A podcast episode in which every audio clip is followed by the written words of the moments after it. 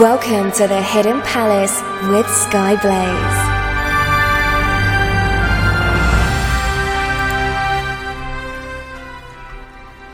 Good morning, afternoon, evening, or night, wherever you are in the world. I am Skyblaze, and this is the Hidden Palace here on Radio Sega. Uh, quite a few people in the chat today. Uh, hello, people. We've got Resident SD, Doan, Electric Boogaloo, Nicholas Aman, Frost Gamer. I think Jamie's around as well. Uh, Gavin is probably getting ready for Saturday Night Sega. I think he's kind of around, as I think is Green Viper.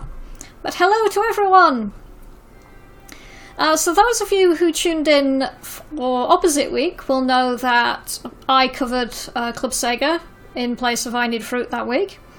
Uh, in the course of uh, writing the script for that, um, we discovered that there were quite a few games on the Atomiswave, which is the arcade cabinet which I covered for Club Sega. It had quite a few games that were cancelled and were never released. And some of those are pretty interesting, so I thought I'd go into a bit more depth with it, as I tend to do here on Hidden Palace.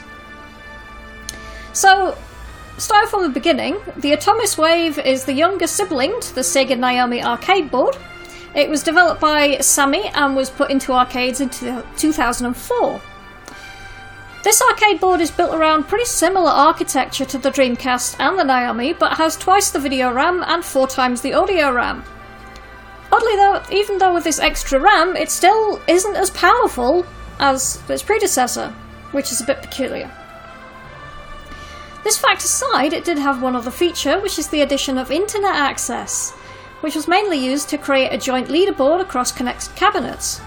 This was referred to as the Atomiswave Net, or AWNet for short. Each game is designed with a game cart that allows cabinets to be freely customised for each game used, be it fighting, shooting, racing, or anything else. At Club Sega, I covered a few of the released games, and now I'm going to go talk about some of the unreleased games that never made it properly into the arcades. Starting off with a game called Force 5, which is a fighting game that was first shown off in 2003 and was designed to use the AWNet, likely as a means to show off people's arcade records. The game has eight playable characters Shin, Hound, Mei Ling, Tony, Beck, Ralph, Saka, and Del Sol. No, not Tony as in my husband. At least I hope not, because that would be weird. Each character has their own fighting style, and along with their fighting moves, each character can perform a spell attack, which will use some of their health to cast. The game has a little extra to show in terms of unique features, as on screen you'll see your health bar, the timer, and some dots which light up after each win. The game had gone through some significant changes to the version that you can find footage for online. According to some reports, the game was originally set as 5 to 20 sec- uh, 5 20 second long rounds, which was then changed to the standard 2 round uh, two bout round with the timer set to 99 seconds. As far as anyone is aware, there are only 5 copies of this game that exist, and so far no ROM for the game has been dumped onto the internet. So videos are online are all that we can see of this game, at least for now. Okay, Let's have a bit of music then. So, from Virtual Fighter 2, uh, we've got A Secret Hiding in the Leaves. And then our first request for today, we've got uh, Demolish Fist Stage 01, which was requested by Nicholas Haman. So, enjoy those, and I'll speak to you guys after the music break.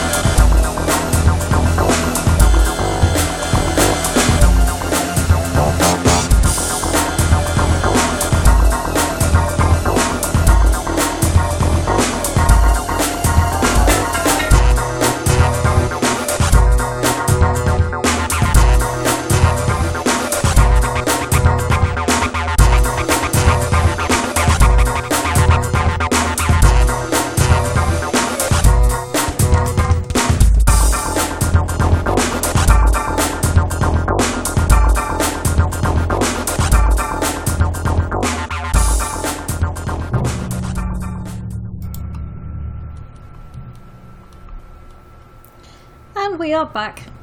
And that was Demolish Fist Stage 01, requested by Nicholas Saman. And before that, we had Virtual Fighter 2, A Secret Hiding in the Leaves. So, from one fighting game to another, we have Kenju, a cel shaded 1 vs 1 game developed during 2003 and cancelled for unfortunately unknown reasons. You can play as one of 12 characters, which include the twins Rina and Mina, who appear to play as a single character. Next, we have Tyron, the cat girl Shiwa, British archaeologist Slayman, that's an interesting name, a bodyguard called Gale, high school student Nanoha, as well as one of the men, uh, some sort of man beast who is called Hanuman. There are others, but sadly I wasn't able to find all of their names. From the footage that I could have found, I could find, the fighting seems to be pretty fluid and the ranking seems to show off your maximum combo. So using complex combo, combo systems could very well have been part of the central gameplay mechanics. In a similar scenario to Force 5, a limited number of these carts are kicking around, with the number likely to be 5 or less. And once again, as far as I'm aware, there hasn't been a ROM of it dumped onto the internet as of yet. Um, yeah, I'm, I'm just had to check during the music break that I could actually be heard because uh, there's been a few tech breakdowns with the stream recently uh, and it's made me slightly paranoid. I'm sure none of us will f- ever forget I Need Fruit's memorable performance when he was hosting Hidden Palace during Opposites Week uh, and his uh, epic rendition of uh, My Sweet Passion. That's, that's going to go down in history, that one. Mostly because we won't let him live it down. Yes, we are evil. I think we should have a little more music then. I'm getting through these quite quickly, actually. Uh, Twinny's actually been really helpful to put up a video on the Radio Sega um, social media Twitter feed, which shows some of the um, Kenju footage. So if you fancy having a look, you can check out the Radio Sega Twitter and have a look at some of that footage. Or just search it on YouTube, I guess. Anyway, let's have some music, shall we? Uh, so from Fighting Vipers, we've got Bayside Blues, and then another request from Nicholas Aman. This time we've got The Rumblefish, uh, Green Canal Avenue. So enjoy those, and I will speak to you guys again after the music break.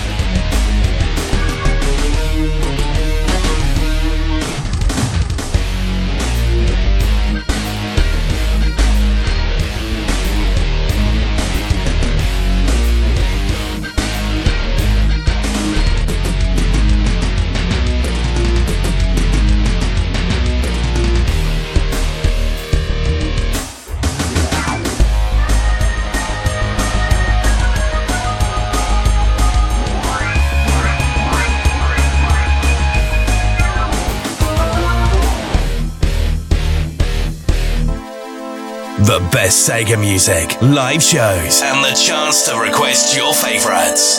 This is RadioSega.net.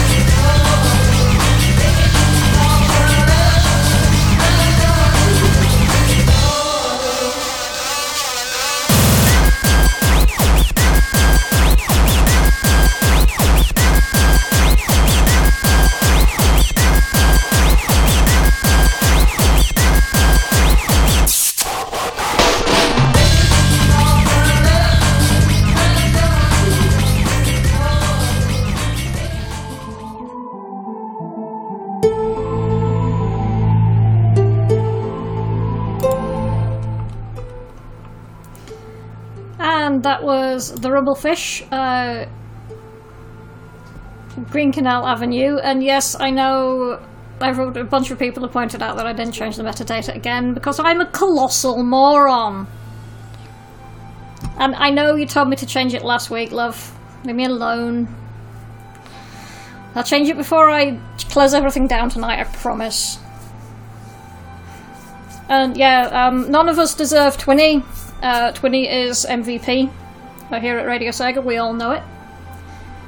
Uh, yeah, so we had the Rumblefish, Itchy, Green Canal Avenue, and then before that, Fighting Vipers, Bayside Blues. Okay. And everyone is now mocking me, because they're all mean. I suppose I kind of deserve this one, though. Moving on from a fighter to a racer, so I can actually talk about the stuff I'm supposed to be here to talk about. We have Chase 1929, or Chicago 1929, depending on which version you're looking at. Uh, now, when you think of racing games, you tend to think of sleek cars or muscle cars with lots of power, and you don't usually think of racing cars from the 1920s. We do not talk about Spirit of Speed before anyone starts. I will kill you all. I covered that on a previous episode anyway. There are three racers in this game. Uh, one is a dapper gentleman who might be a police detective driving in a, call, a car called the Red Justice. Wow, okay. A lady of refinement who is clearly looking for some excitement in her socialite life is behind the wheel of the Blue Angel. And finally, we have another fellow who looks more like he'd be more at home behind the wheel of a train or a construction vehicle uh, with his vest and overalls, uh, driving a car called the Black Hammer. Um, there's probably innuendo in there somewhere. I'll never mind. This game has a few different race tracks, uh, which appear to include the Chicago city streets, as you'd expect from one of the variant titles, a frozen country road, and one which sees you racing against a train the gameplay sees you tearing through the streets, smashing as many other cars, trams, and other vehicles as you can to gain seconds while you try and take down your assigned target vehicle. Kind of like Burnout or uh, Carmageddon, a little bit.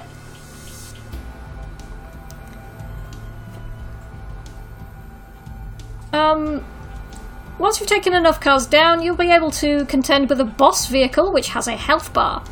When you finally send them to the scrap heap, the level will end and your score is totaled up. And on the next level, you will en- uh, you will pick a new course. To aid you in catching up with your targets, you can make use of a boost function, although there's no indicator on how many times you can use this abil- ability in the version of the games which I have seen. The flyer for this game notes that there's a total of six stages with three different difficulty levels. Uh, I don't know how many versions of this were made. Uh, I wasn't able to find that out, and um, I don't think there's a ROM available for it. If somebody knows different, then please let me know. Uh, but I was not able to, to locate one. But yeah, that one actually looks pretty cool. I like the idea of a, an old-fashioned racing thing. It's one of the things about Spirit of Speed is that I liked the concept. It's just the gameplay was incredibly bad. So that side of that kind of idea with like the old-fashioned racing cars and um, you know interesting tracks with that kind of like Carmageddon burnout sort of feel would have been pretty cool. Shame it didn't get made.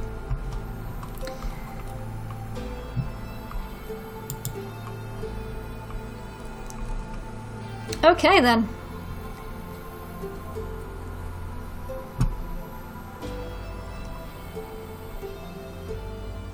Oh, 20 years post some of the game flyers for um, Chase 1929. Uh, yeah, it. I guess we're going on to the music then, because I forgot to loop my talk bed. Uh, so we've got Daytona USA, Saturn, the King of Speed, and uh, after that, NASCAR Arcade, revving up. Enjoy.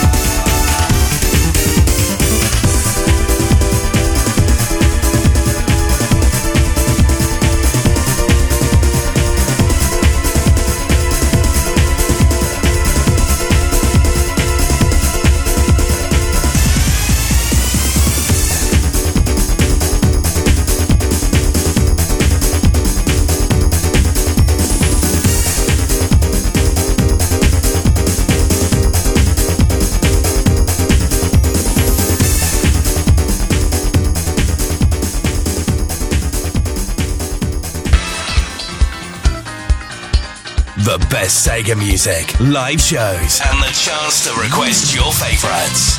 This is RadioSega.net.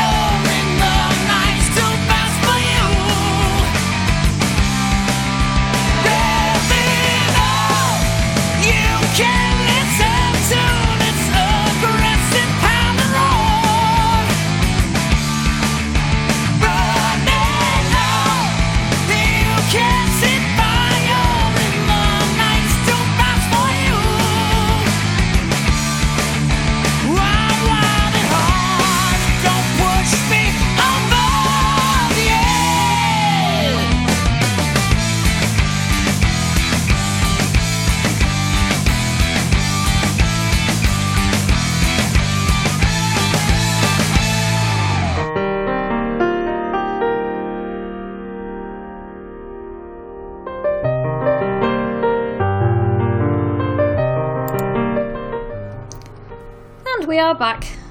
And that was NASCAR Arcade Revving Up by Sons of Angels, better known to most of you as Crush 40. And before that, we had Daytona USA, The King of Speed, which, as we all know, is a tune. Uh, talking a bit about our various arcade cabinets, because uh, Twinny was pointing out that um, one of the arcade cabinets that was presented on the flyer for Chase 1929 has a seat that looks kind of like a really uncomfortable plastic bench, you know, like those perch seats you get sometimes at bus stops, and it looks super uncomfortable. And then Electric Boogaloo posted a picture of uh, a virtual Racing um, arcade cabinet, which appeared to have, instead of a proper seat, like a metal shelf that you were supposed to perch on. Alright, okay. And Frost, Frost Gamer was saying anyone who detached the seat and made people stand is a monster. Um, and I was saying like, but on racing games on higher, a lot of racing games for higher difficulty modes, you have to be able to short shift. You know the the heel toe thing that lets you shift gears quickly.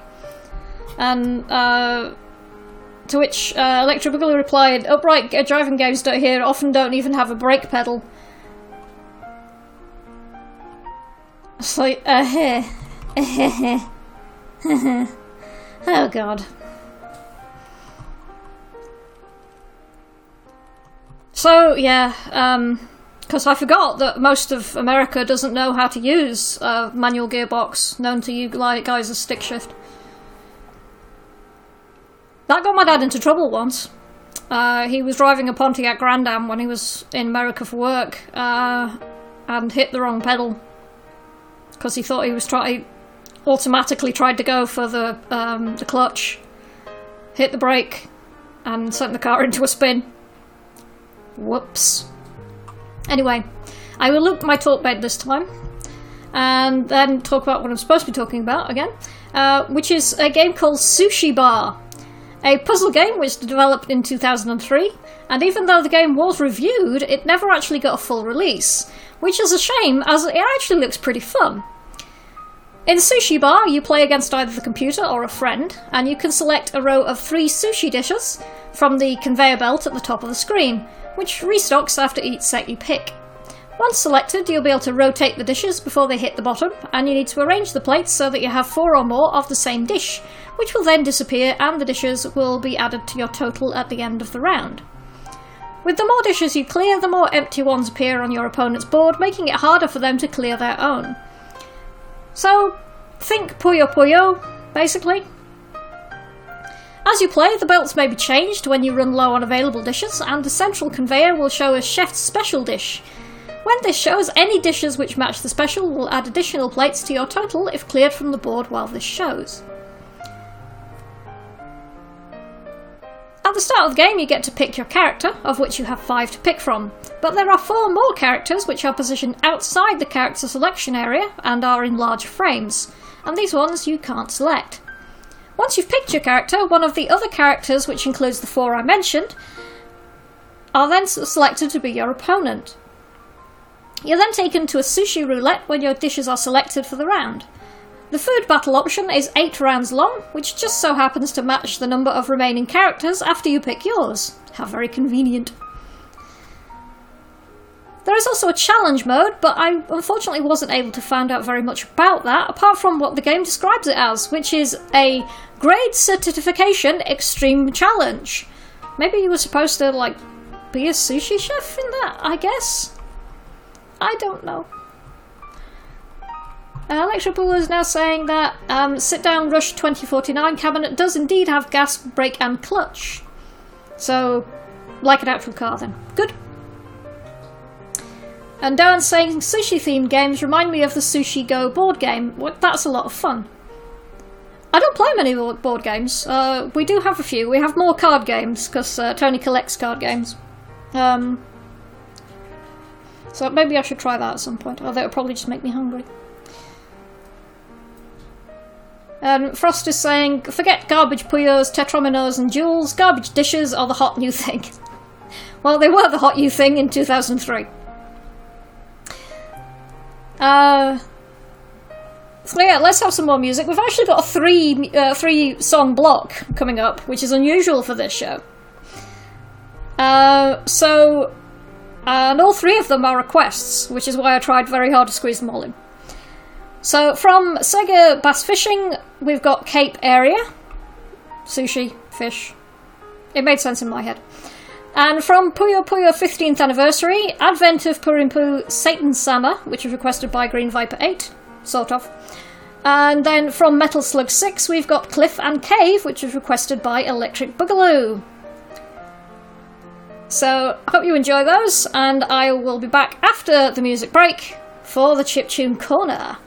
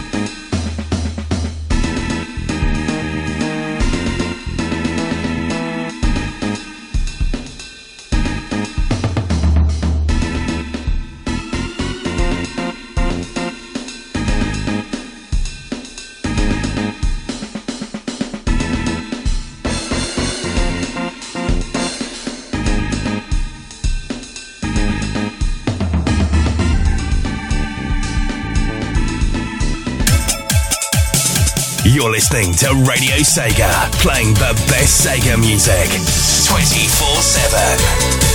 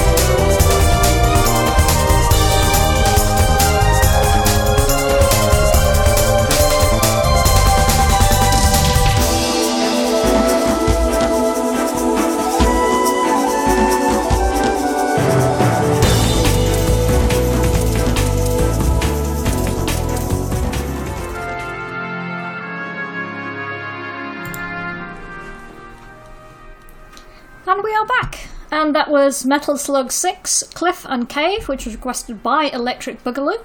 And before that, we had Sega Puyo Puyo, uh, 15th Anniversary, Advent of Purimpu, Satan Sama, which was requested by Green Viper 8. That is a great track, thanks for suggesting that one, Green Viper.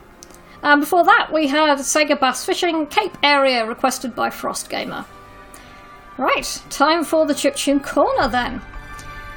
It's not often that you hear the term one man band used these days, but that's how Canadian musician Dan McClay chooses to describe his music project, the J. Arthur Keenes Band. The music is a combination of influences that meld together eclectic pop music with 8 bit tunes and lo fi instrumentation for a fairly distinctive sound. So, I'm going to drop a link to the Bandcamp into the Discord chat and I think uh, will probably put it up on social media later. Uh, but I'm going to play you one of their tracks. It's called Suitcase. Uh, let me know what you think about it, and I will speak to you again after the break for, well, for the end of the show. Enjoy!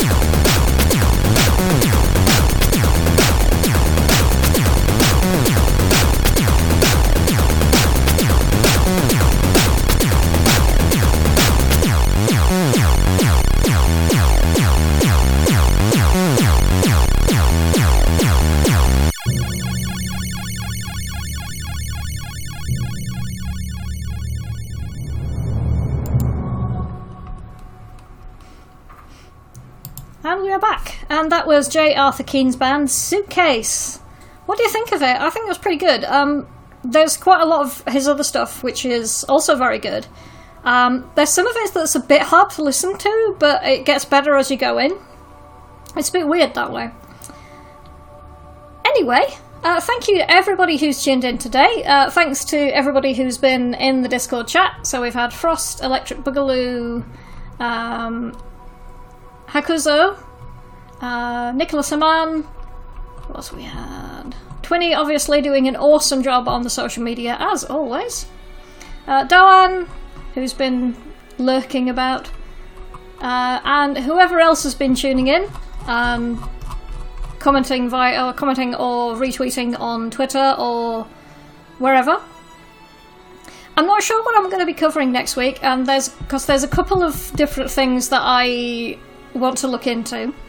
But if you do have anything that you want me to cover here on Hidden Palace, uh, there's a few ways to get in touch with me.